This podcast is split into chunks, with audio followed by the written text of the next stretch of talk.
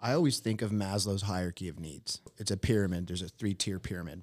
And at the bottom of the pyramid, it's the dog's basic needs. So food, water. I mean, it's human basic needs too. Hum- like food, water, oxygen, shelter from uh, the elements. And then we skip the middle step and we go straight to affection, right? But the middle step is so crucial. Think about your kids. The middle step is structure, rules, and boundaries. And if you do it in that order, your dog's gonna have an easier time with you. Affection's not a bad thing. It's just, it should be something that is This that earned. go and get it with no hesitation. This that never quit. Start that elevation. This that process. This that in the making. This that started from the bottom. This that What is up, everyone? Welcome to another episode of Elevated Canine Podcast. And today I am here with my man Roel Guerra. Chris Sykes. and John Gotta. John Gotta Gotta Train from uh TikTok, Oh, yeah. IG. Yep.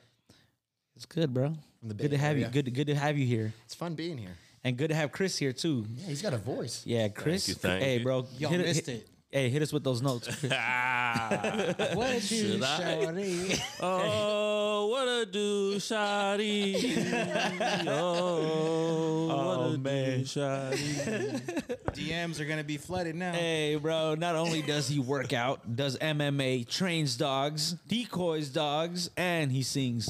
My man. Thank Anyways, today we got uh, John here from Arizona, and he made the trip down. We really appreciate you, brother. uh, I, I met, we met, I met John, I don't know, maybe a couple months ago, and uh, he came out, hung out, worked some dogs, and I loved his energy. And so, yeah, he's been, you know, we've been hanging out here and there ever since. And so, welcome, man. How, how's everything going with you?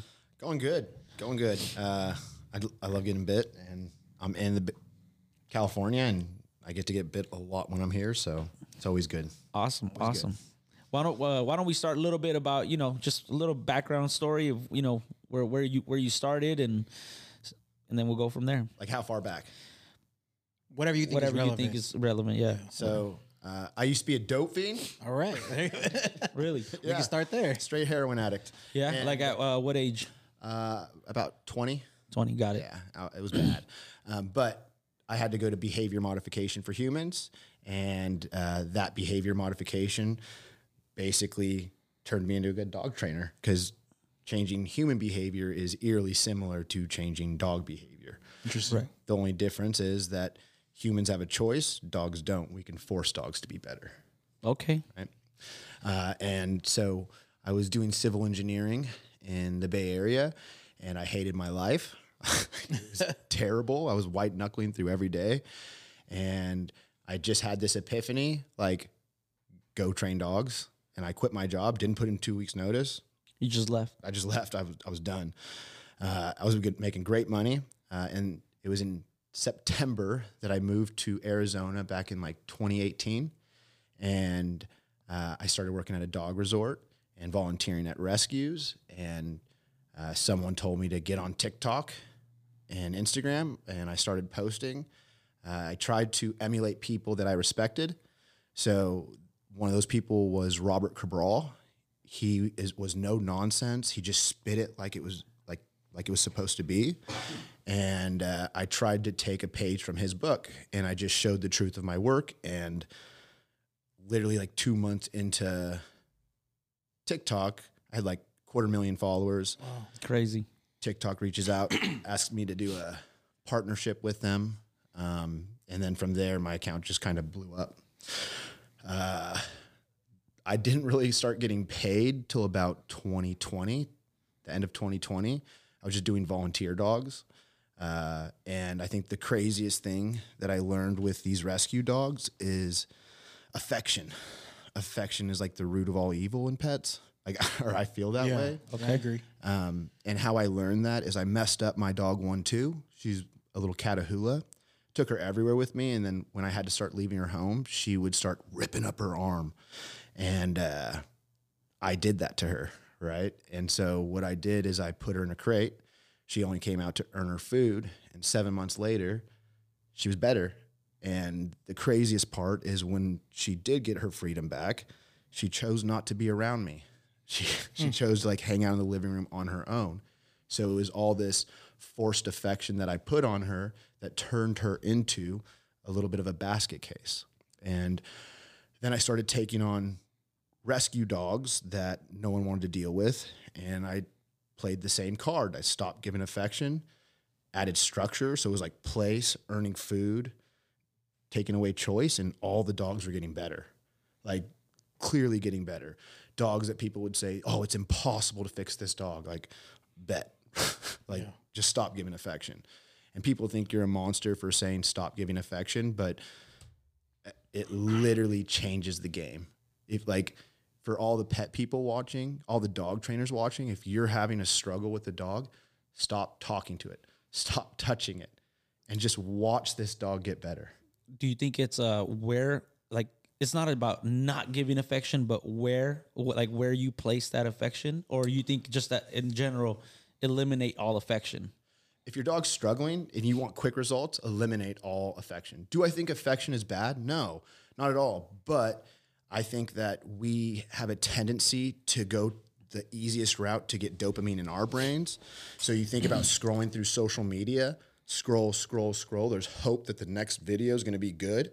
So we keep scrolling. Mm-hmm. And then it's like one in every 20 videos, one in every 50. And by the time you look down, you've wasted four hours, right? Yep. And the problem is, is if dopamine's so easy to get here, or watching TV, and when you're not doing that, what are you doing? You're petting. So the problem with the affection is once they start giving it, it's too easy to go back to it. So they don't even realize that they're giving their dog's affection when they're giving it. So Interesting. I think that having them take a hands-off approach for a little while, they start to see, oh my God, why am I giving affection? Oh, I didn't even realize it. I didn't even realize it. Right. And when they start to see that, then they start to think, right? Are, am I giving dogs affection in the wrong moments?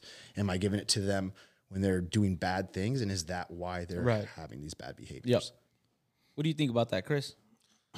Uh, I, I I I agree with some of it. I agree with the especially the last part is like a lot of people give affection when affection's not needed. You're reinforcing behaviors that uh, you don't even realize you're reinforcing. Like if the dog's growling at someone and you're telling them no, it's okay, it's good boy, and you're going and petting the dog, you're reinforcing that behavior, and you're- it's building on top of the problem already. So I I, I totally agree with that. Um, and I also think with certain dogs, depending on the dog's temperament or uh, just the dog who the dog is in general, some dogs have a personality where they could be pet and then they're more independent and they want to be away from you after. Right. With dogs like that, I feel like it's okay, but it's to a certain extent. But if you're always baby talking the dog and you're always coddling the dog, then it creates that separation anxiety or that anxiety in general to where the dog's not getting what he wants. And then the dog starts to train you instead of you training the dog. Right. So if you're not petting the dog and then the dog begins to bark or the dog begins to show a behavior or a behavior that, you know, uh, will cause you to pet him. Yep. Uh, so it, it's it's like things like that. Yeah, Things like we- that. Definitely. We started experiencing it with uh with our with our golden doodle man because, bro, it's just I, it feels good when you pet your dog, you know, Yeah. and uh and we made him a little bit uh now he just like walks up to you and he with his head he just like bumps your hand, wants you to pet him all the time, and most of the time the kids will start petting him and do whatever, but now if I leave him in the backyard and he's he knows we're inside, he'll start like clawing at stuff, trying to bite stuff. So now I gotta stop that. So I, we gotta go back to like, hey, we're not gonna we're gonna ignore him a little bit when he comes in, and that's I mean, and I'm a, I'm a dog trainer, I can see it. Yeah. You know what I'm saying? But but uh but yeah, he started chewing up on my uh, my wood doors uh, outside. I'm like, and then he got hurt. He hurt his uh, lip. That was you know 600 bucks at the vet, and uh, and that's how problems uh, you know that's how problems get started. And it did start because we give him too much affection. Uh, we're a little too crazy with him, getting him all amped up when he comes into the house, and then and he uh, begs for affection, and we give it to him.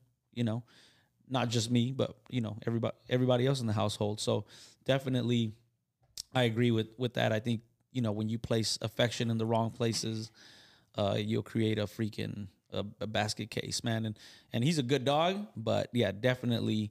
You know, uh, separation anxiety is uh, s- getting in there, and I need to stop it.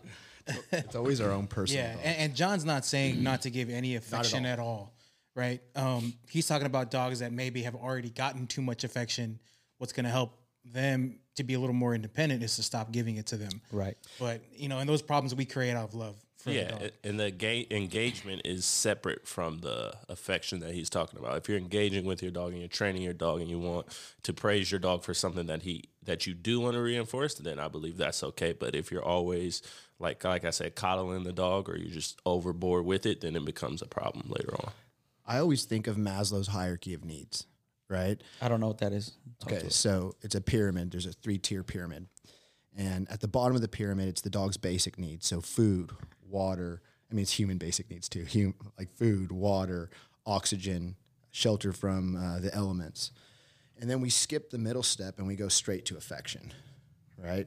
But the middle step is so crucial. Think about your kids. The middle step is structure, rules, and boundaries. And if you do it in that order, your dog's gonna have an easier time with you. Like the behaviors that you're struggling with are gonna suddenly, right? It, it's affection's not a bad thing. It's just it should be something that is earned. Yeah. That's like What's it not- called again? Maslow's hierarchy of needs. I like it. It's so if like a client's having struggles, like you you have a kid, right? Kid's a spoiled rotten brat. He gets his food for free, gets his water for free, he gets this and that for free, and all his toys are free, all his uh, like watches TV whenever he wants, never has to answer to anybody, and then you just love him for everything that they do, right? Even if it's messed up stuff, you just love them. And that kid is going to struggle as it develops in life because it never learned structure, rules, and boundaries, right? Like it's it's so crucial for our human children. Why are they going to school? To condition them to be good workers. Yeah. Like it's they have to raise their hand to go potty when they're in elementary school, right? And and the whole thing is, yeah, they're adults now and they can go potty where they want when they want, but they still have to ask for permission for a day off. Do you, you get what I'm saying? It's all conditioning. And if we condition those rules and structure, whether it's human or dog, the human and dog will get better with that structure, rules, and boundaries. I almost feel like there's like a negative attachment to those words for some reason now. Like nowadays, I feel like when you say when you say you know structure and and you know boundaries and this, it's like oh you're you know you're you're trying to be a controlling freak, and it's like nah, that's not what we're trying to be. But I could see how if I don't add any of this, it's gonna you know affect my dog in the in the wrong way and and so i just and, and that's that's another thing man i feel like like yeah like where we're at right now people see these things as negative so they don't it's like taboo right now they don't want to It's it's real simple. They have all these structure, rules, and boundaries in their life. They have to drive the speed limit. They have to pay their taxes. They have all these things they have to obey. And because they don't like the structure, rules, and boundaries that they have on their life, they don't want their dogs to have to suffer the same Right. consequences. So they're projecting their own bullshit onto their dog that is not human. right and and uh bro I, we got a board and train right now and you know he he trained with a trainer for i don't know a long time and the so i go I'm, I'm just for me to learn how this dog was trained i i was like hey well i went saw who the trainer was and i go and the first video all they talk about is you know how we don't inflict pain in our dogs uh to you know get them to you know do things that we want. You see their videos and yeah they're in the little backyard training with treats only and uh and i could see it in this dog. Does he know how to down yeah especially when i have some food on me he downs really fast as soon as i give him that reward he's like i'm checking out for a little bit until you call me back so you can give me my reward again and it's just like and so this dog had like has like no real structure because this trainer advised these people not to ever use a regular collar on them, only a harness. Uh, you know, there's no no rule. Like this dog could do Whatever it whatever it wants. You know what I'm saying? And the dog is a really good dog, a real not a hard dog at all. And he doesn't. And just because I say we're gonna add a, uh, oh, we gotta correct them for you know for not doing this. Just because I say correct doesn't mean that You're laying I'm dog like, out. yeah, like I'm freaking stomping the dog out. You know what I'm there's saying? correct and there's overcorrect. And so and so uh but anyways, this is where I see I feel like our industry is at right now. Uh now the walks like I, I- it's almost like excuses for everything like oh, so my I can't walk my dog uh well the walk isn't you know for me it's for my dog so I'm just going to let him pull me and sniff and do whatever he wants.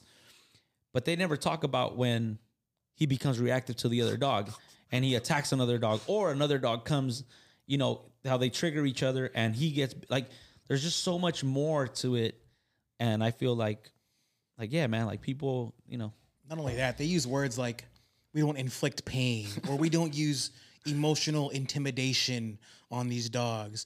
And and they use these words to make it seem like we're evil for what we do with these dogs and that they're the only righteous and friendly dog trainers out there. It's it's they're trying to take the moral high ground Yeah. because they don't have it in them. like they just they don't have it in them to do what's right for the dog. Because if it was really about the dog, they would give the dog the correction it needs so that the dog has a clear understanding. Like, does it does it when you hear these things does it ever make you feel like man am i doing something like No, All right. no. Like how? Like here's the thing.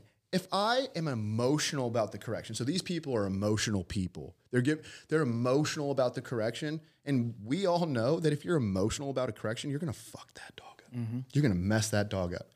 But if the correct the dog messes up, and I go pop pop pop, all right, that's a good boy. It's over. The dog has a clear understanding, but that pop pop pop is like taboo. Yeah Right? Even balanced trainers, they'll see you give a pop, pop, pop, and they jump on the bag, bandwagon too.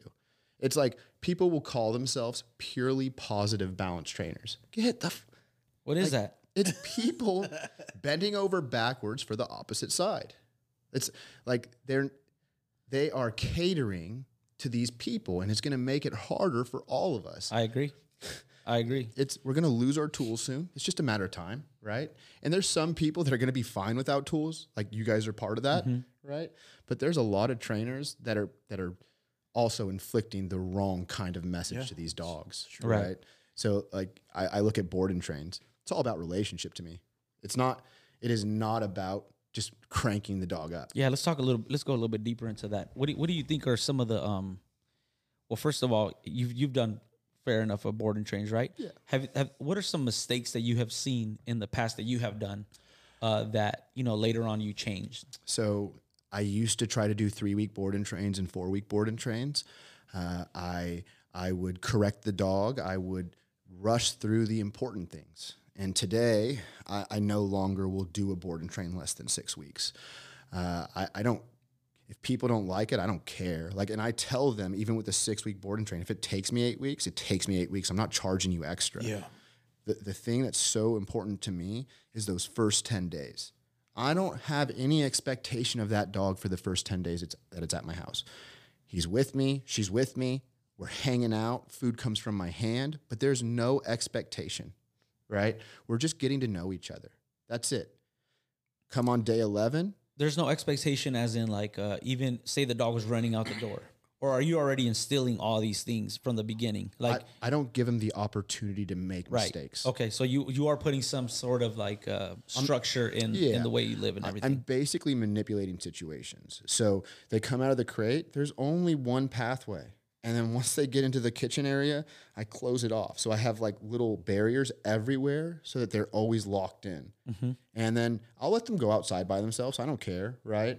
But I'm not going to open the door and be like, come, and he doesn't come. No, if he's waiting at the door for me, then I'll just have a treat right when he gets there.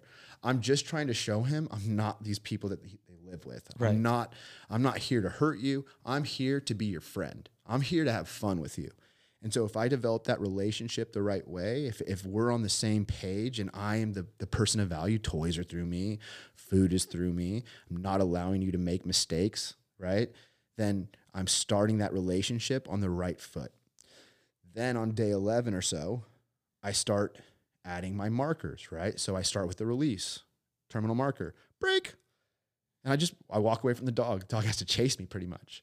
And and the harder he works to get to me, the more I expect from him. And I do that for about 4 days. And then once he has that down, like he when he says break, I'm seeing him sprint at me, right? Like he's having a good old time. Uh, that's when I start to add something. So if the dog's independent, the first thing I'm teaching is something on me, right? If the dog is always on me, the first thing I teach is get the fuck away from me, right? Like go to place. Um, and once I have that going, uh, I start to add my duration markers. So that's my boy, yeah, good boy, right? that's my dude, right? Yeah. Over and over.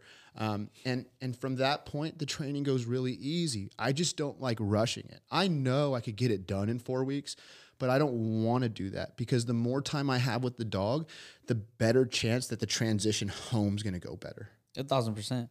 Right? Yeah, I mean, they you just have more time to in, ingrain certain, you know. And it's is it bad for business? Fuck yeah, it's bad for business.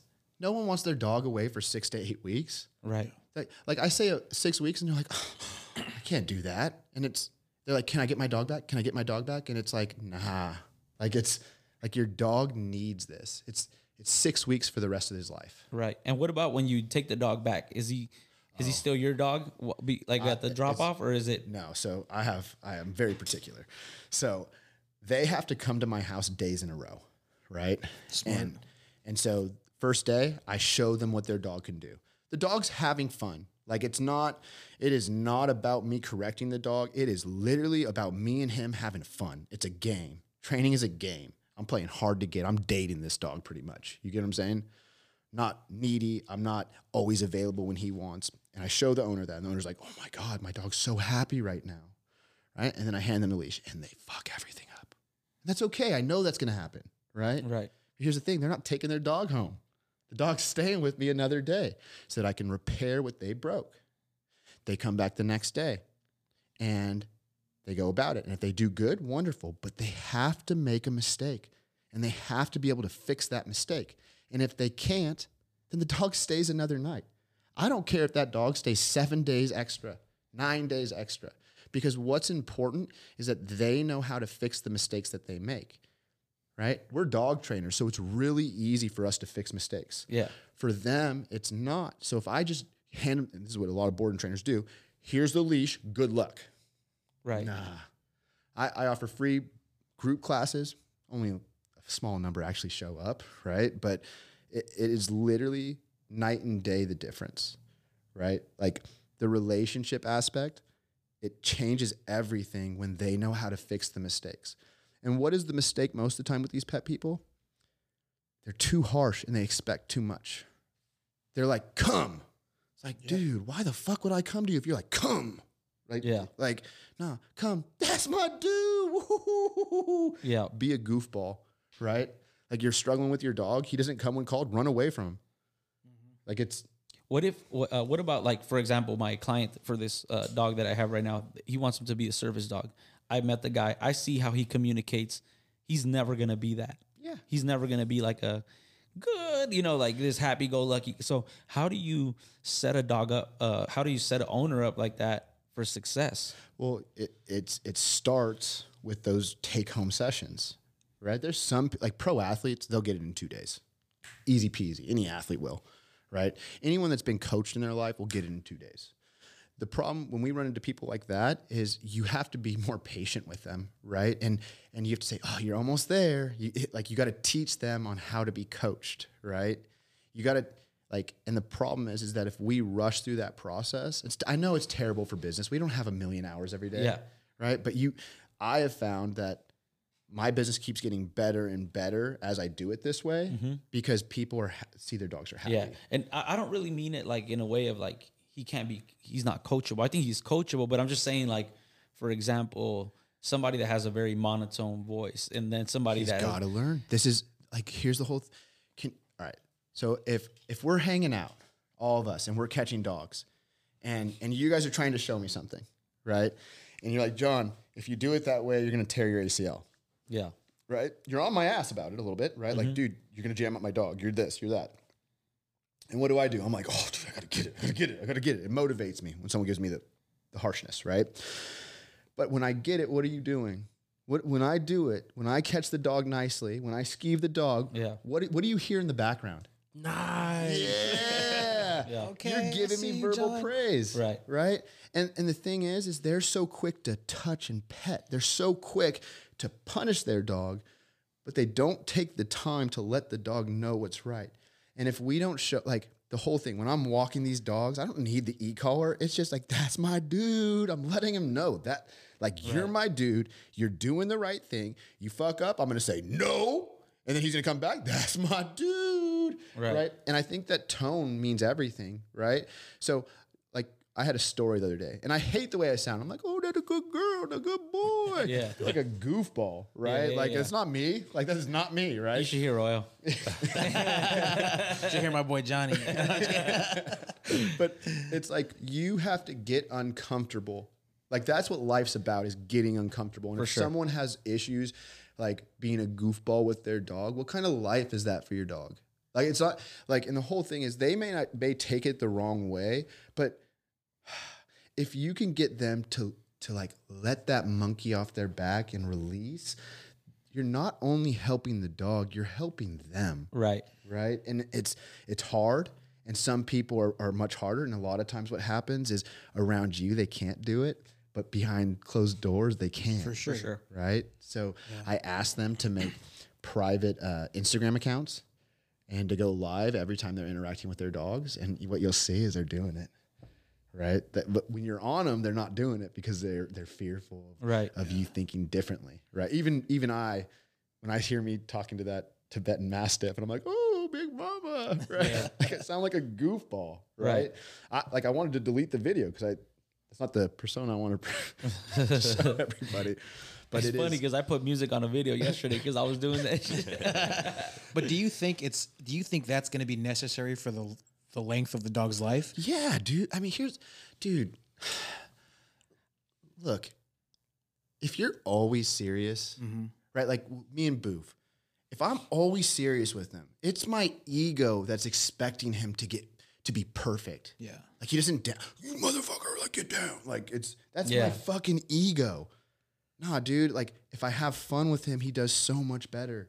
Right? If if I'm always just like correcting, correcting, correcting, it's not like if I'm like, no, then there's conflict between me and my dog. And they just people cannot let go of or, they, or sorry, they hold on to this their dog messes up and they're like, oh, this fucking dog, and they're holding on to it for so long. The dog's already let it go.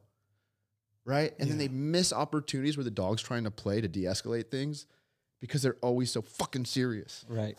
Well, are you that way with every single rep, with with the excitement and the voice, the the you know the, the influx of your your voice and stuff? So if the dog's not mine, yes. Got it.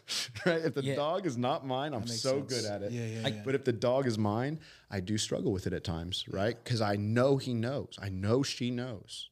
So that's the hard part. Yeah, I, I, I, I guess I struggle a little bit with it because I agree with with with uh, with a lot of it. But for example, I mean, let's not go far. I competed yesterday with Rogan.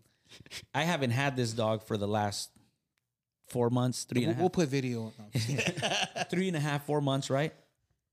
And uh, the owner that has him now, he's just not as consistent as I was, you know. And and he knows, bro. Man, I was in there as soon as I, I walk in, I tell him I tell him to heel, and and I see him look up and then look down, start sniffing around. I'm like, oh yeah, this is a different dog, a completely different dog, and you can't, you know, you can't praise, you can't. If, if, I say good, he's he's gonna be like, I'm I'm out of here because you you have competing motivators now.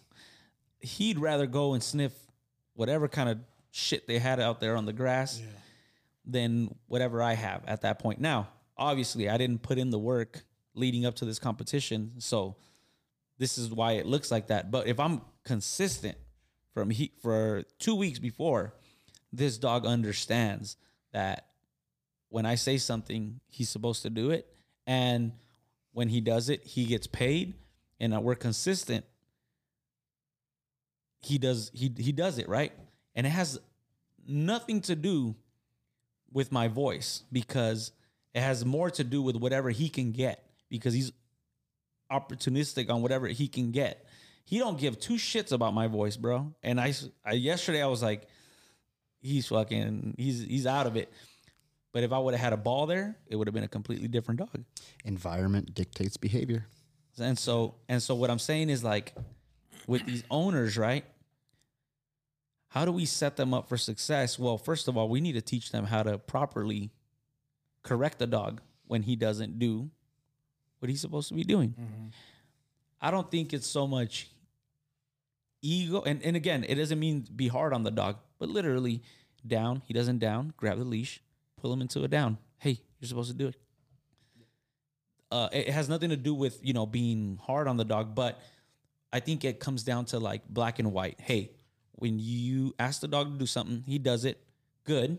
When he doesn't do it, make sure he does it. Yeah. Over and over and over and over. And so we just need to become consistent on these things. You know what I'm saying?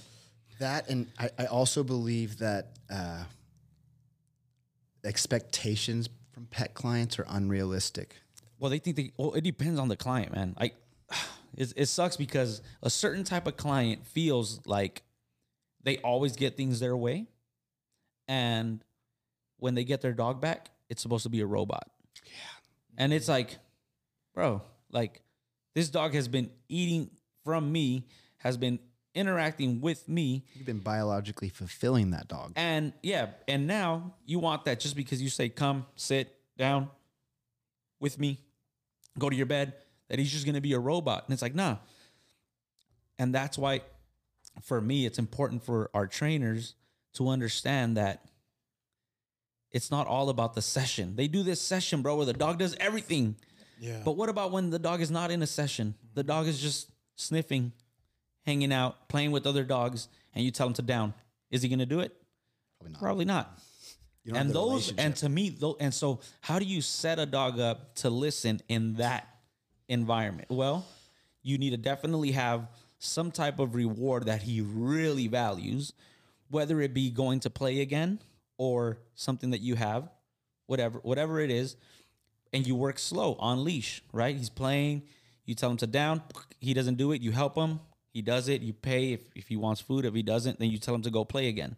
And all of a sudden, you have you know, but it requires reps and it requires uh, you training in that type of session. So I have a question. How many different toys do you have for your dogs? Man, I have I can play with whatever, whatever, whatever I bring out. Okay. So I found that most dog owners have a million toys for their dogs. And and because they have so many options, the dogs don't really care about any. yeah. Well, I don't think it's about. It's not really about the. It's not about the. It's supposed to be about the game, not necessarily the toy. The game with the owner. Yes. So, and that that's where the value comes. And sometimes people try to force their game how they want to play with the dog onto the dog, and the dog's like, "Yo, this is bullshit! Like you're shoving a toy down my throat." I never get to win. Yeah, like you shove a toy down my throat. You're literally like shoving it into my mouth. I don't want to play, bro. Like, but if you watch the dog and see what he enjoys, whether it be how you see two dogs when they play with each other, what do they do? When one of them wants to play and the other one doesn't, this one has a toy. He brings it close to him. He'll like kind of like act like he he was trying to run away. He runs away. The other dog chases him.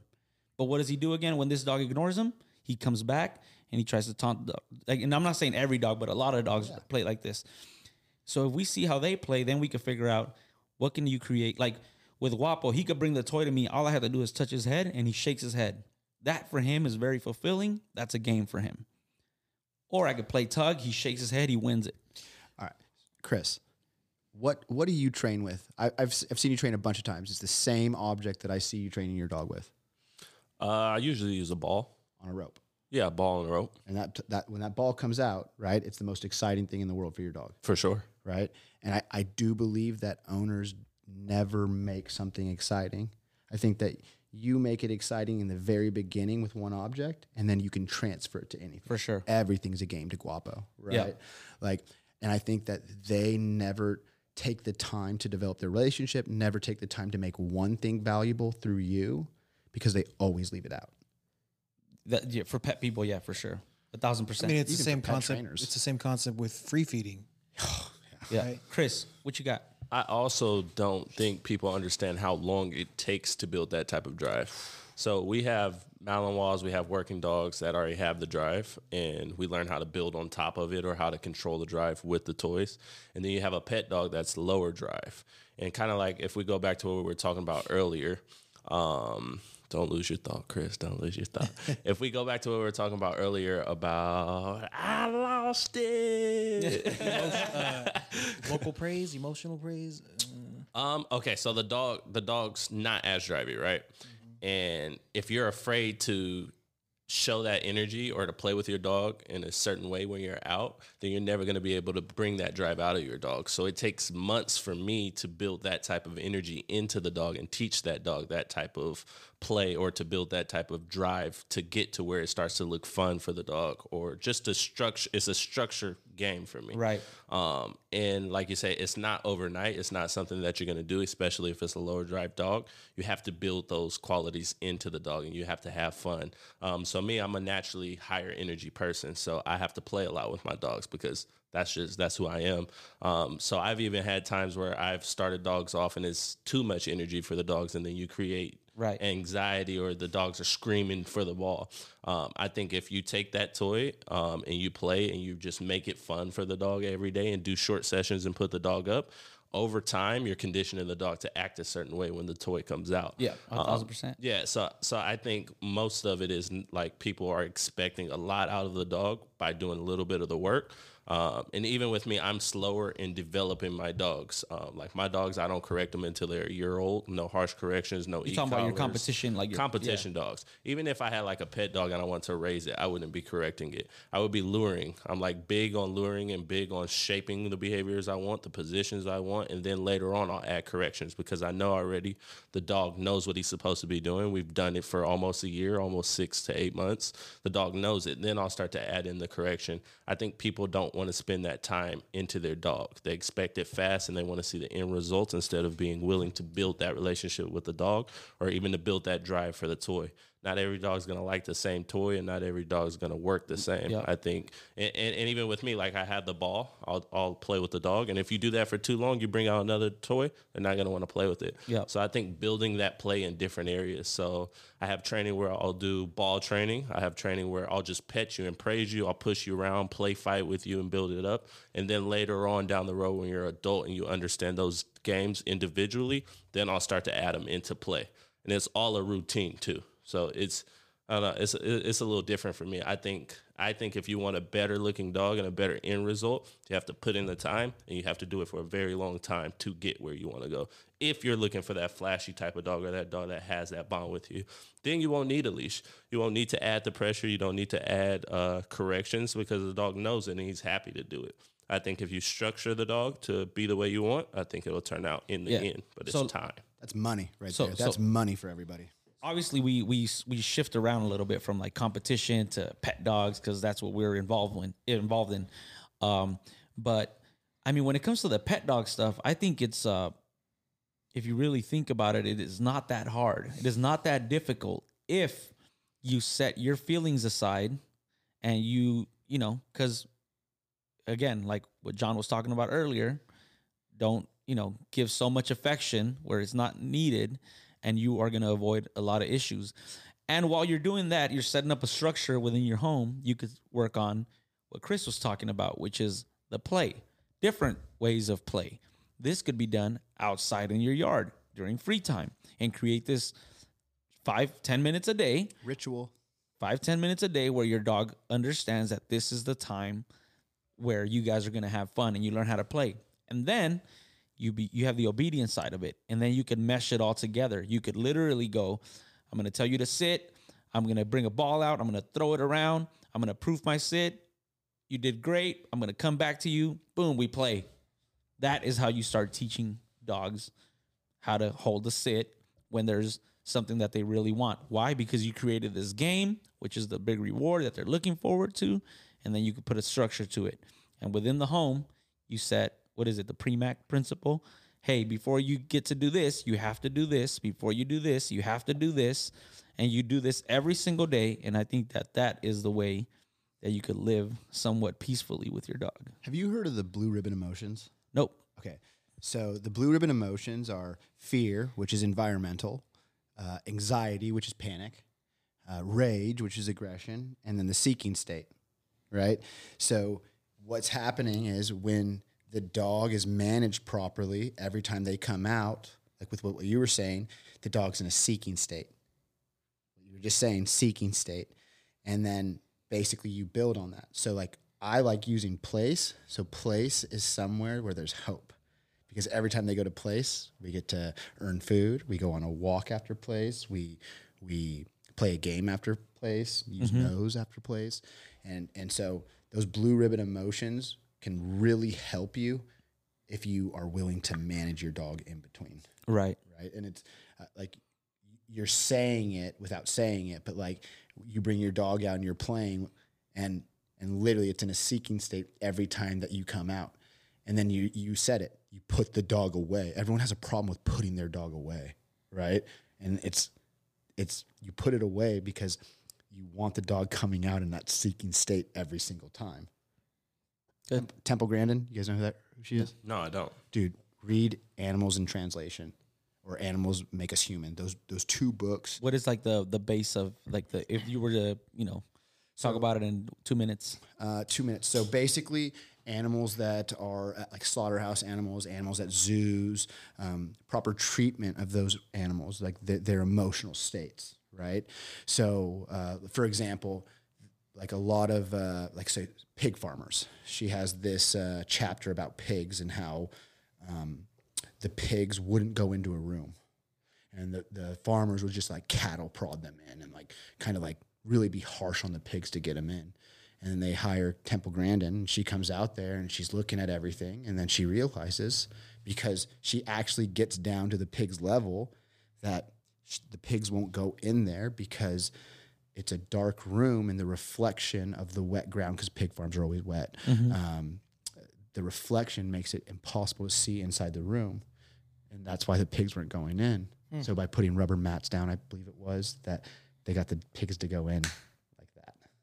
Like she's she's very talented. That is that is in a nutshell like dog like how do you deal with dogs? Like you see what what they want and how can you know how can you get it done without adding When I get home, bro, I'm gonna be on all fours. seriously it's, no it's but context I mean, it- bro it's it, like my dogs they sleep they sleep in their crates at night uh-huh. inside the house. I know that like at night they're running around. They know that when i come out and i call them they come in each one to their crate. Why? Mm-hmm. Because i have food waiting in each crate already. Mm-hmm. Every night this is how i set it up. So now every time I, I don't have to struggle with calling them in they want to come in because they're going to eat at night before they go to bed that's just and if you do that every single day, you're not going to have a problem with recalls. What's the problem? The problem happens when people lie when people lie. When you go, come on, come on, come on. The dog gets near, come here, Put- putting your ass in. And the dogs are smart. I was like, nah, bullshit. I know you want to put me in, but if you just outsmart the dog, you're not going to have those issues. It's conditioning at its And this, bro, this golden retriever that I got in, he know he he. I was like, oh, he knows like the game. What does he do? He tur- like as soon as I I would call him in, he would turn around and he would walk away and he would lay down over there. And I would walk up to him. Guess what he would do? He'd roll over, start like acting, and I'm just like, all right, cool. I'm gonna work on. That's one thing that I know the owner struggles with because it's I could just see it. Mm-hmm. I'm like, so that's one thing that I'm gonna work on so that he doesn't do that all the time. Yeah. How? There's an ex- there's there's something here. There's money here. Come here. And not every time you're gonna go in. Maybe you're gonna come to me. I take you on a walk. Then I come back and I put. You just gotta break the that chain of expectation. Like he's expecting something, but that's not what's gonna happen. Something else is gonna happen here, and I'm gonna add a positive right there so that you know he believes that something good is always gonna happen with me. It kind of reminds me of like fearful dogs, like uh, going back to the pig thing. Like uh, there's sometimes you'll open up a crate and the dog's just sitting in the crate looking at you, or sometimes you want the dog to go in the crate and the dog just freezes and they're looking at you because they're in fear.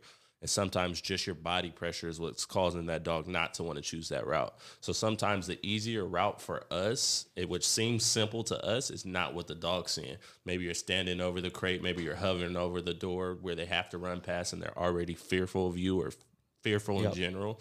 And sometimes you can just switch your body to the opposite side, maybe to where the side of uh, maybe to the side where the door is actually open, or you know, just shift from the left side of the crate to the right side of the crate, and the dogs will run in freely. So a lot of it too is learning how to read the dog and see those things, and not getting frustrated when the dog doesn't do it. And like you say, if you get frustrated and you try and go into the little catching game, you're just creating a bigger problem to where the dog's like, yeah, that's bullshit. I'm running away. A lot of it too is just trying to outthink the dog, or just think from a think from the dog's point of view. Like, how is this dog feeling? You, the dogs are so low on the ground, and we're so much taller than the dogs. If you if you pay attention to the fearful dogs, they're always looking up at you. Yep. Um, so like reading them, just moving around, trying to make an easier route for the dog, and not something that you think the dog should be able to do. You know, it's so interesting you bring that up because even like I'm new at catching dogs, right? Like it's like been like what seven months, right? And and so I found that when I'm facing the dog frontal and the dog's coming, there are some dogs that have a lot of conflict being on your bicep, but by simply turning and giving them the tricep, uh, it makes it easier. But what happens is you see it, even I do it. I'm looking at the dog, conflict. A lot of pressure. Yeah. Whereas if you just turn your face away like that, Yep. the dog has no problem. Yeah. And you can build confidence. So it's, it's literally exactly that's what you're that's saying. and that's that. I mean, when if we, if we talk about decoy work, that is literally how you become a better decoy is by learning these things, like seeing these things. Some people think that by adding more, you know, whip and this and that, the dog's gonna bite better. But in in reality, they might be adding more conflict. Yeah, Or giving the dog its feet. Yeah. Who would have, like, I was always told, walk backwards, walk backwards, walk backwards, right at the beginning. Mm-hmm. And then it's like, that works. But I have found now that if I give the dog the, f- the feet, the dog punches in so fast. Yeah, for sure. Yeah. Um, let me go back a little bit to what you guys were talking about, like the fear or whatever, like dogs that are in fear. It's amazing how many people, including myself, I've done it in the past. We we're trying to get a dog that is fearful to understand something when he's in that mental state. And so um, I want to talk a little bit about what what you, your thoughts are are on it. I, I feel like if we could get a fearful dog to play and get out of a little bit of that fear, it'll be a lot easier. How how you come about that? I don't know. Some dogs I'll bring another dog in that's confident, and that will bring the dog out. Healthy get- pack. and I'll get them moving a little bit, and now I could teach a little bit better. So many trainers, man. It's like You got to force them through it. Oh, no, no, no, no. Wait, wait. Is it, so many trainers feel like they have to get it done, and they are, They rush. and so so the I won't- I see I seen a dude put an e collar on a dog. I'm gonna zap the dog. The dog is just going nuts, and the dog now comes to him. Oh, this is a safe place because the pressure stopped right here. So while the dog is now fearful, now he's like, I'm gonna stay with this guy. And what do you see? You yeah, he'll stay next to you. He'll be walking around What tucked when you disappear. like literally does not want to be on this earth because he's afraid of hot lava turning on and so yeah that's just a big that's a big uh, issue that i see right now. And it goes back to like with us with elevated I, I tell yo if you feel like we're not going to get it done tell them you are not going to get it done in this time. If you want we could give them back or leave them for much longer because and it's over prom I mean, under promise over deliver always. I, I have something to say big time on this. Let's go. I, I brought it up at the very beginning. I used, I used to be a dope fiend, not not just smoking weed or something. I, I mean, I was doing heroin. Yeah. Right. And and let's just be real. I went to rehabs that were 30 days long, and that didn't help me one bit because I went back right back to my old lifestyle the moment I left rehab. I had to go to a level six behavior modification that took two and a half years to get better. really Yes. And so everyone's in such a rush to get it done in a month and they crucify dogs for it. Just like like they crucify it, they cut corners. And unfortunately, when it comes to behavior, we have to address the emotional state before we start addressing the dog's obedience or anything else. And it's So, I mean, that could tie into that one question that we were asked. Can you does reactivity actually go away? uh, so here, here's what I tell people. If the dog comes to my house, dog's not gonna be reactive with me. Total different dog. right? I could get that dog to be happy as shit all the time. The problem is, is I'm going to bring it back to you, and if you go back to your lifestyle, you're going to have an issue. I, I had this trainer. His name's Greg. I can't remember what company he's for, from, but like he said something, and it was, you know, Your dog will come to a board and train, and it's either going to get better or worse depending on what you do when the dog gets there. Hmm. Like, and that's it's the it's the biggest truth in the world. Like, if you if you have a behavior, it doesn't matter if it's aggression, fear, anxiety. The dog can get better if you follow your trainer's advice. Take understand that behavior, if it's not with us, if the dog's living with us, the dog will be better in a month. Let's just be real. Like if it's one of us, the dog's gonna be better in a month. Yeah. The problem is it takes so much longer to condition good habits. And and the people that are unwilling to condition those habits, when shit hits the fan, the dog's gonna resort back to old habits. And and that's why it's so crucial to do different. It's so like people are like, "Oh, I want this aggression to disappear." Well, it's not going to disappear unless you kill the way you used to live with your dog. Like what you do is going to make a huge difference on what that dog's going to become. But even even but well, I agree. Yeah. With a lot with with but I think that there's also a I mean obviously the genetics part of it. And I don't care how and I I, think it's a cop out. you think so? Yeah, dude. It's look it. You could take look Wait, at, wait, wait, wait. It's a cop out in a sense of like, obviously, if I have his dog, I know what his dog brings to the table. I'm gonna deal with this dog a certain way. genetics. So here's here's the problem. genetics do reign supreme. Look, you're not just gonna go find a guapo at your corner store. Right. I'm sorry, you're just not, dude. Right. Like it, it's not like that's a specimen. Right. God's gift to the world. Mike Tyson of dogs. You you like. Yeah. It's not Beetlejuice. Yeah. Okay. so here's the thing.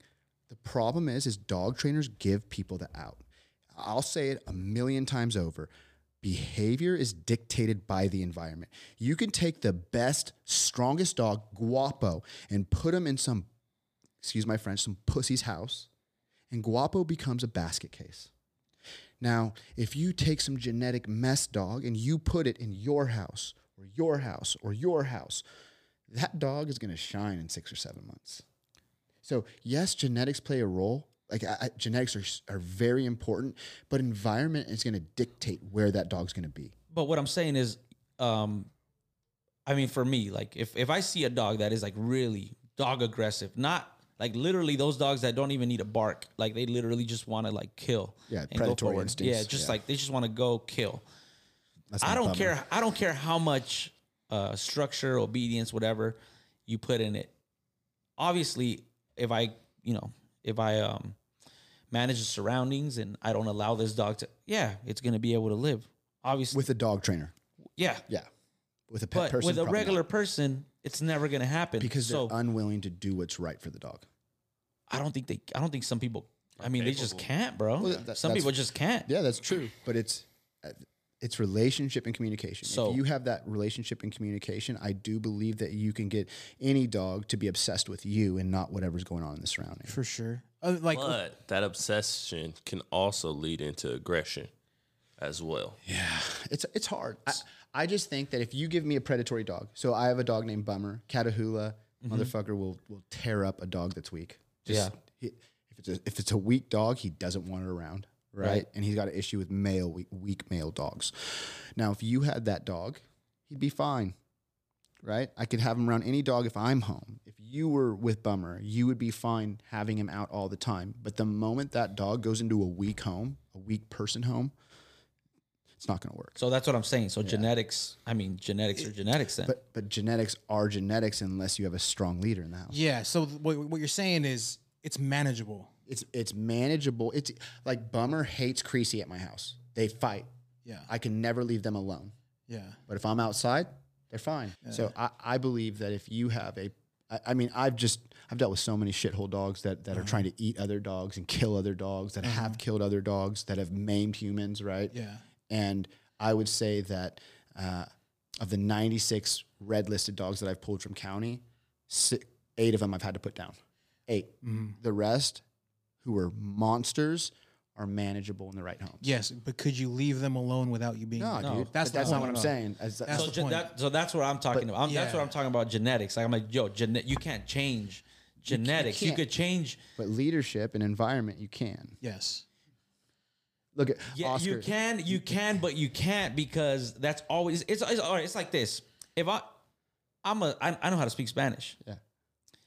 I could come. Uh, I could be here in the United States, not speak a word of Spanish, my whole life. be fine. and be good. And then this dude walks in. Hey, ¿cómo estás? Muy bien. What am I gonna do in English? No, I'm gonna speak in Spanish because it's it's something in me. Conditioned. It's con- it's it's in me. So what I'm saying is, Environment dictates I hear you. Behavior. I hear you. And while you could, and while you could, and, and- okay, You guys are both saying the same thing. I don't think that, that's my point. Okay, so Like- well, what I'm saying is, well, what I'm saying is that it's always going to be in me. So at any point, at any moment, it could pop off. All right. So look, I if if I I'll use Creasy and Bummer as my uh, over and over because so Creasy and Bummer were best friends, right? Creasy is a Cane Corso, he don't fuck around, and and Bummer is, is a Catahoula. He's not a, like Yeah. serious dogs, right? And they never had an issue. I left. There was no proper leadership in the home, and they got in a fight. Cre- uh, Bummer, the Catahoula, almost took Creasy's ear off. Right now, it took me a couple months to get the relationship repaired when I'm home, but never ever again can I leave them by themselves. I Right. opened a can of worms. Right. Right. And and the struggle is is if I go outside with them, they ain't touching each other because I'll lay them the fuck out. Yeah. Like I'm not. It's not because of it's not that I have to hit him, right? I could literally say hit the deck and that both dogs are laying down. Do, do you get what I'm saying? Yeah. Because if I see something pop off, I'm gonna like as a dog trainer, it's not gonna get past level two. Yeah, I, I hear that. I, Like, I, I I completely Yeah, agree with yeah. that. Uh, the problem I have with with genetics, and don't get me wrong, I understand. Like Corella is genetically strong as a puppy. Mm-hmm. Like she's special, right? In my eyes. Um, is that like a pet? No, like she's genetically strong. But I think that dog trainers, especially the purely positive and force free trainers and shitty balance trainers, like they'll they'll say, "Oh yeah, it's just genetic," because they don't know what they're dealing with. Well, yeah, that's different. Yeah, I mean, that- giving them an out. Yeah, that's di- that's different. outs. Yeah, Yeah, I, I, think the point like Oscar's trying to make is like trying to get a, a pointer not to point. You know what I mean? Look, It's it- just it's instilled. you know, Vinny Soma said something to me, right? It was, he was talking about me, right? I'm a hound, so if I get a scent, a whiff, I can't let it go. You, you get what I'm saying? And it was, it was a, it was a jab at me, Yeah, yeah, yeah. right? He's like, a hound can't be a retriever. So someone that that gets a scent and can't let it go, can't be a go getter. That's the way I took it, right? But motherfucker, my catahoulas are scent hounds, sight hounds, and th- they retrieve, right? So like it's, I think that it's dependent on the handler. Like that's I really now people will tell me I'm wrong, this, that. Yeah, I, I guess. Yeah, I, I agree. I agree. I mean, obviously, I, I agree with what you're saying. I'm just saying, like when I think about regular pet dog owners, um, and I feel like if one owned a Leela, and Oh, I would go, nah, I'd rather not. I'd rather- 100%. Yeah, I'd rather I'm in agreement. It's because why? Because genetics are genetics, and your and your household is not for this dog. No, one hundred. Like, look at. I don't know who what trainer said this, but you give me a gangster, and and you put it in a, a alpha male, a man, mm-hmm. man's house. That dude's gonna handle the shit, dude. Right. Because there's proper leadership in the house. But if you put an alpha dog, like a gangster alpha dog, even guapo, in the wrong hand, a medium person's hands, a beta male's hands. I'm sorry, Yeah. guapo's gonna bang someone, dude. Yeah. Like it's it's. I think it's literally and and I'm, I know it's not politically correct. There are strong people and there are weak people, and there are shades of gray in between. And if you have a strong dog, like yours or like Guapo, I'm sorry, the shades of gray and the low quality, low status people are not gonna be able to handle that. Right. But We're in agreement. yeah, All right. hundred percent. You guys are in Chris, agreement, yeah. Chris, what you got, dog? What if you take yourself out of the environment? problem. Does genetics then dictate? yes, one hundred Why didn't you speak up So- earlier, bro?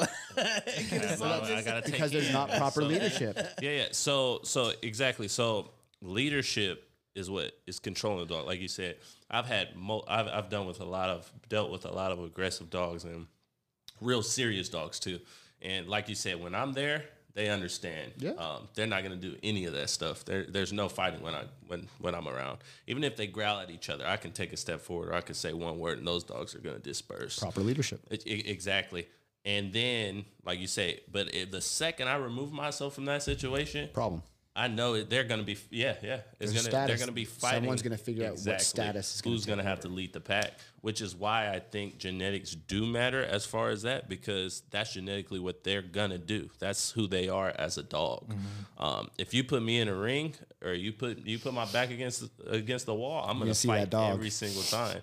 But if my back's not cornered, I'm cool. I can be as cool as can be. Another person, you put their back against the wall, it could be a different. It could be a Whole different different, animal. uh, different animal for sure. So I think I don't truly think that these problems can be fixed, but like you said, leadership, the correct leadership with the right person, yes, you can control the dog, but that problem's never gonna go away. Um, and even if you like, uh, say, if you want to see a behavior come off, come out, if you allow that dog, even as a leader, if you allow that dog, you take his his e collar off, you take his prong or his leash off, and you just sit back and see how he's gonna react. Take him to a new environment and see how he's gonna react. He's gonna be himself again. If you if you don't say any words to that dog and you don't verbally correct the dog or you're not you know you're not in the picture, that dog's gonna revert back into what it what it's naturally supposed to do, what its genetics are, um, and that's why I feel like I don't think these problems are fixed, but I think you can, like you said, they're manageable, but I don't think they're fixable. Oh, it's. I'm with you. It's again. I'm sorry if Oscar's at my house, you're at my house, right? And Creasy and Bummer are there, and you guys have a relationship with both dogs. You're gonna be able to handle. The Oh, for sure, situation. for sure. Yeah. Like Yeah. straight up. Yeah, it's- the That goes back into like you saying, like when I get behavior modification dogs, I they give me a list of all the horrible things the dog does at home. The first day I get that dog, that dog is just you see the fear in the dog from the second he walks into your home. Yeah. He is not the same dog they tell you he is. And my problem used to be, I'm like, this dog doesn't do any of that. He's around dogs, he's around around other people, he's not being reactive at all. Um, It's just the leadership. it is exactly the leadership. Bro, I mean, it does not go far. boundaries.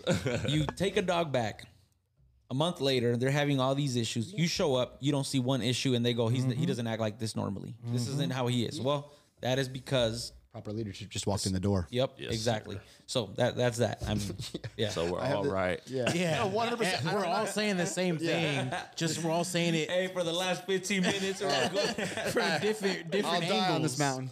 all right so uh all right let's go let's switch uh switch uh topics a little bit what is uh one thing right now that you feel uh there that is uh something going not the right way in our industry right now Victim mentality, straight up. Like it's the rescue world's fucked. Dog trainers are fucked because they make dogs out to be victims. Yeah. And when you make dogs out to be victims, you're only doing the worst thing possible, not only for the dog, but for the owner, because the worst kind of victim is the victim that creates the next victim. give me an example a rescue. Oh, this dog's been beaten. It's been beaten. He was a bait dog. Senseless. It was a bait dog. and then this dog's a gangster, right? Like straight gangster, right? So they put it into this nice family home, and the nice family home's thinking, "Oh, this poor baby, this poor yeah. baby." And then what happens? That dog, it like real quickly realizes, "Uh, "I'm king shit of this house too." Yeah. right. And, and what ends up happening is is they're like, oh, I don't want to do, I don't want to use a crate. He's been stuck in a crate his whole fucking life, right? Yeah. And then what happens is they didn't sign up for a gangster, dude. They didn't sign up for a fucking monster. They signed up for a happy-go-lucky dog. And rescues lying and saying that this dog was beaten, telling the sob story sets owners up for failure over and over. I see it over and over. That like there's rescues that are like, oh yeah, she's fearful until you put the dog with other dogs. So then these stupid asses, like the rescues, tell that to people. The people are like, okay, I'm gonna go to a dog park because this poor baby needs other mm-hmm. dogs, and that poor baby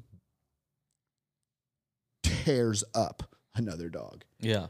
Now you just created three more victims. Yeah. I mean, we see that all the mm-hmm. time. It's- I mean, and it's the same thing in the human world because the dog world is a microcosm of the real world.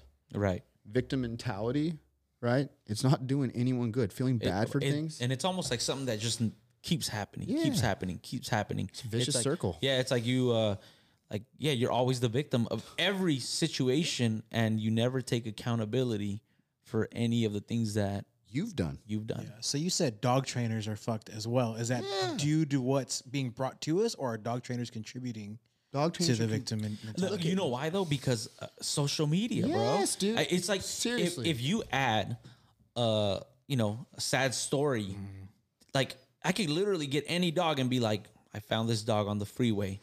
Watch almost got hit by a He almost car. he he almost got hit. He was a bait dog. It's My tia. uh, Watch, Someone watch- stabbed no, him. like, bro. It's serious. Watch how I transform this dog's life, and I had this song behind Oh, it dude, yeah.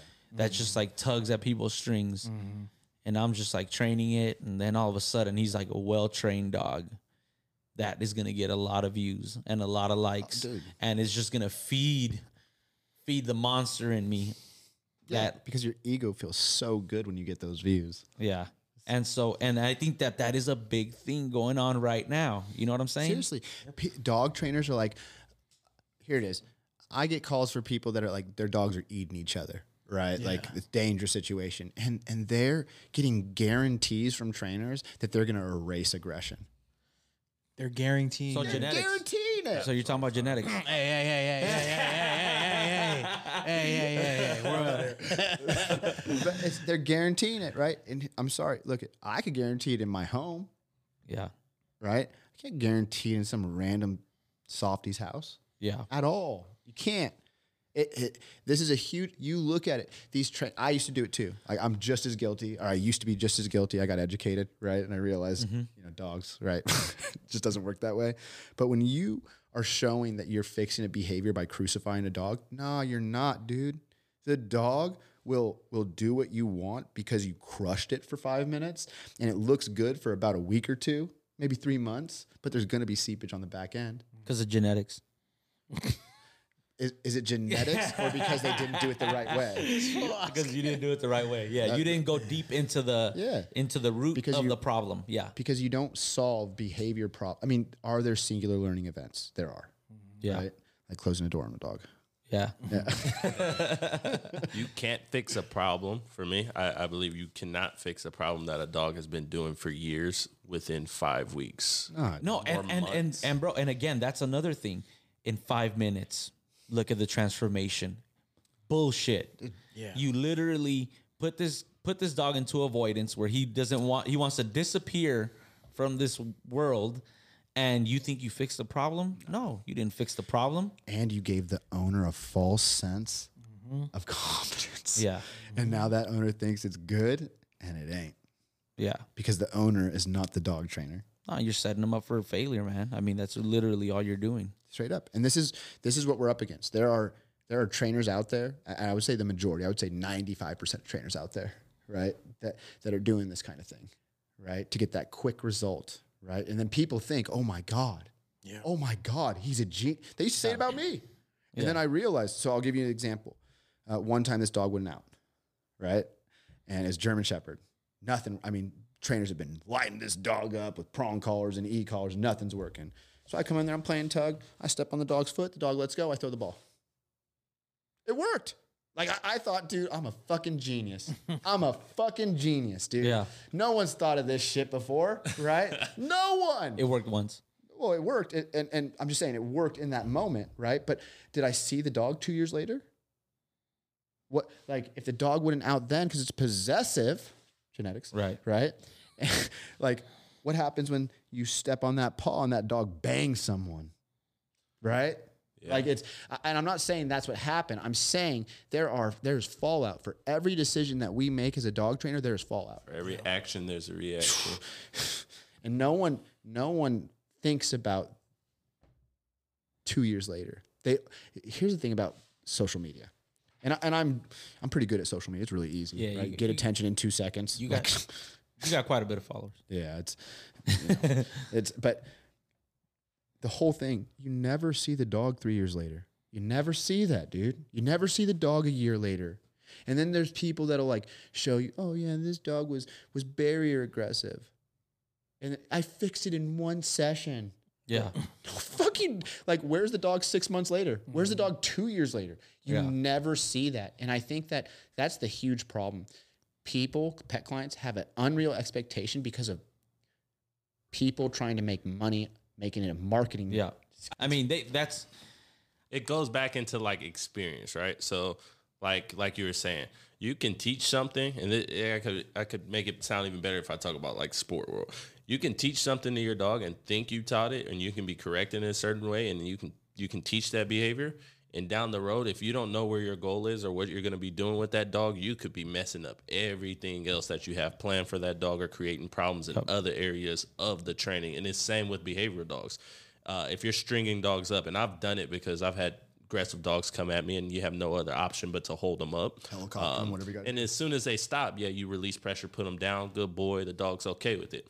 But what you don't understand is that can also cause that dog to learn how to fight the leash. It could cause a dog to learn how to gator roll and bite the leash.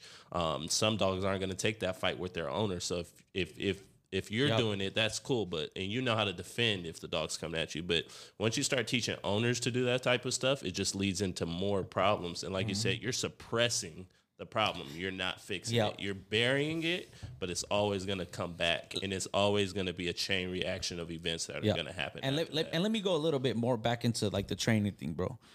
I see a lot of trainers that will go, they'll see the problem in front of them, and what's their first thing? Here, give me the leash. I'll handle it right now. It's like, yo, this dog don't even know you, and you're over here like, why don't you attack it the right way and figure out how you're gonna deal with this issue without the first interaction being, give me the leash. I'm gonna show you what I can do.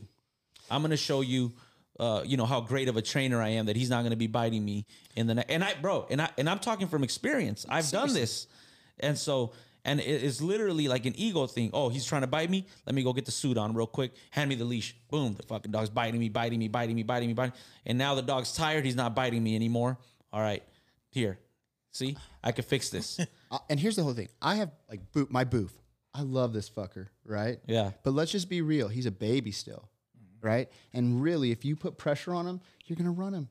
yeah, Right now, like seriously, if you wanted to run Boof right now, you totally. I'm not. I love my dog, dude. I think that he is something special. I think that that by the time he's three, he's gonna be a force to be reckoned with. But right now, if I if I put some new person on him, right, and they put pressure he's never seen before, you're gonna run my fucking dog. And Yeah. I, I say that because I know that he's a dog. I know that he they all have, a, yeah, a breaking point, right? sure. And and so it, it's from the sport world to the pet world. If you if the, you show the dog something that's never seen, of course that dog's like, oh shit, this guy means something. yeah. Like it's And you don't, you didn't prepare him for it. No, You know what I'm saying? And So yeah, why would I put like n- not only would I why would I put my pet dog through that? I put so much time into boof. Why would I put my boof on that? Yeah. Do you get what I'm saying? Like, Yeah. I'm not gonna let someone run my dog right now. I'm I'm very particular. I don't even pull him out 99% of places I go. Right? Right. Like, oh, let me work boof. It's like, nah, dude. I mean, you can work him. yeah. do, you, do you get what I'm saying? But I'm not gonna let just some random decoy Right. my dog up. And that's Yeah. because you understand what it takes to get where you want and you know how to get there and what the end goal is going to be. And that's what a lot of people don't understand is you have to know what you're going to do with the dog and you have you have to have someone that's experienced enough and has been through enough training with different dogs that have different behaviors to be able to actually fix those Yeah. problems with that dog. And it takes time. It's not overnight and it's really a lifelong commitment. Um, it, it's a lifelong commitment if you want to see a true change. It's not a fast and not and not just that. I mean, like Guapo, I had issues with Guapo that I know how to work with my next dog, but my next dog is going to have a whole set of new issues that I'm going to have to learn how to deal with. So li- I'm always going to be learning something, and I'm always going to be making mistakes. I, I want to bring this up real quick. That's Oscar Morris saying that. Like I'm, I, that's Oscar saying that. You, like, if you think you know everything, you don't. You don't, dude. Like, it, like the more you learn, the more you realize you don't know. And Yeah. if you hear mm-hmm. someone that's great talking about that, And for check your check your ego. yeah, and for for our new our trainers out there, like guys, like I mean, do yourself a favor and just get out there and learn more. Don't think don't think that just because you're saying it on TikTok or whatever, and bro, it, it, I have you have a, a, small sample size. Pet, like you, when you first start off, when I first started off and I was doing great with all these aggressive dogs, yeah, I was great, 59 for 60 dogs. right. right? So it gives you this false sense of confidence. But when you realize that you're actually making mistakes, right? When you really need to check your ego at the door, which is the problem in this industry ego, ego, ego, ego. When you're willing to check your ego at the door, you can finally start becoming an actual dog trainer. Be a good human. I mean, I have to have be a good be a good person. I mean, at the end of the day, and and I I have I still have I have a problem with you know posting something and it like me thinking it's gonna do well and it doesn't, and it does hurt my ego a little bit, and I have to check myself like, yo, bro, like why are you even doing this? Why are you doing this? Is it for that or it, and then you you come to realize that those things don't really matter, man. Like it's the dogs. It's the dogs that matter. And when you start taking care of that, everything just starts falling into place. The right people are going to want to hang out with you. The right people are going to want to be a part of your team.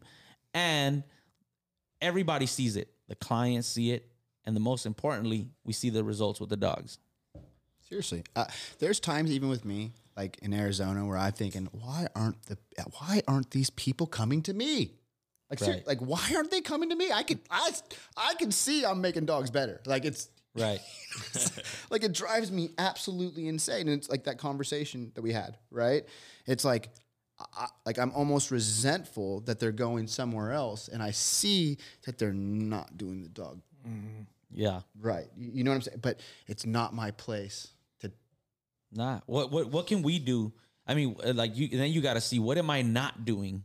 What am I not doing that's not bringing these people to me? And then that's where we got to get better in, you know, in other areas and stuff. It's like sometimes I'm a little bit too abrupt in what I say, like a little like there's telling the truth, and then there's being, I have the same problem. you, you know, it's I, I have to I have to get on my boy Royal over here from time to time like, "Hey bro, chill out, dog." Like Chris too. He he was like, bro.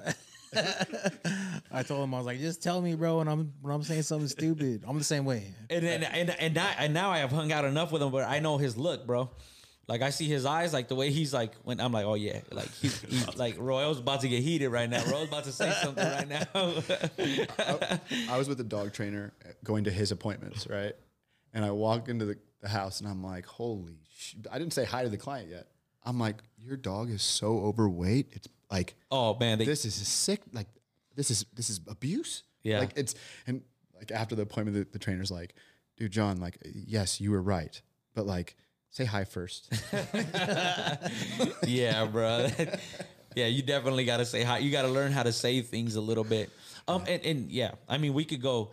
Yeah, you as a trainer, you also have to care about. I mean, we have a bad review because one of my one of our trainers told a client that the dog was being a jerk, and she let she put that on on the review. She gave us you know one star because the trainer called this dog a jerk, and I'm just like.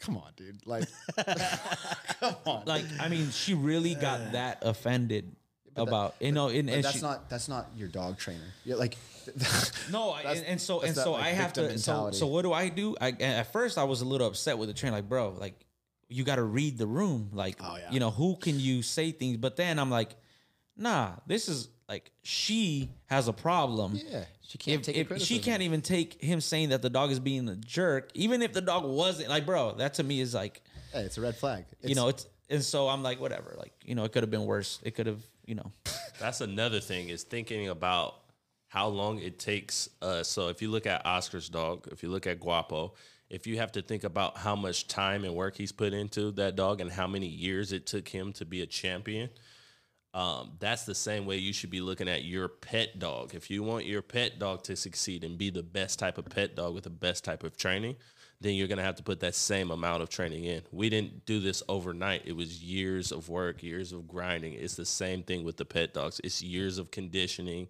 and raising a dog just the same as you would raise your child. You don't go to preschool and then school ends after you graduate preschool.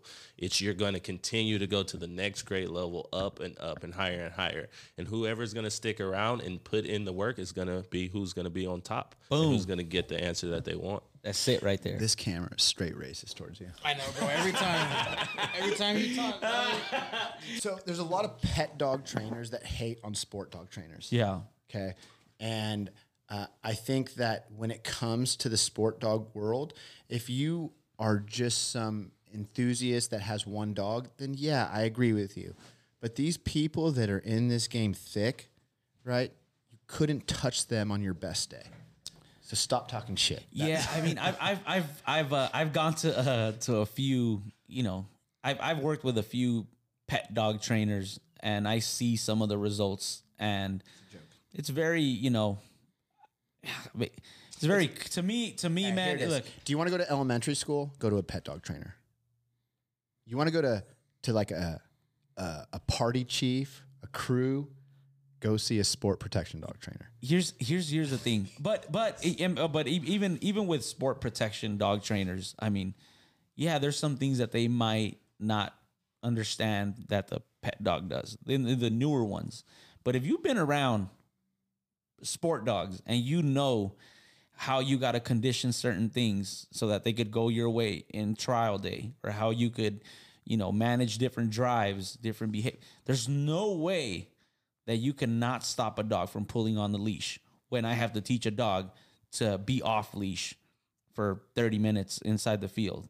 Like there's just I mean there's there's no way around it. And and and, and it's crazy to me to hear that that you know these trainers say that, but then I go watch their page, oh. bro, the dogs are shut down. You're literally just overcorrecting dogs over and over and over again. Like, nah, but it like Prong collars on every single prong co- uh, on everything and and yeah and you don't really understand marker training like or drive channel. or drive channel. Like i mean so to me it, it's crazy man and and and again there was this trainer years ago he kind of threw a little bit of a, a jab and he talked about like which some of the top trainers in our industry with michael ellis bart bellon ivan balabanov and he was basically saying like those are sport dog trainers. Nah those are dog trainers. And you are just trying to get some type of validation one way or another without actually uh, working for it. And it's cool. Some people get it through you know their social media and, and all their followers and other people uh, in, talking shit. and other people enjoy. Nah bro hey you're out there hustling bro. You're out there getting the work. And other people don't. Other people they're happy doing what they're doing. And you know what? If their clients are happy whatever it is what it is So I actually heard something about Ivan Balabanov and how he like uh, cloned his dogs. Did he? I don't know. I don't know. I, I this is, I, I yeah, that, I you never know? heard.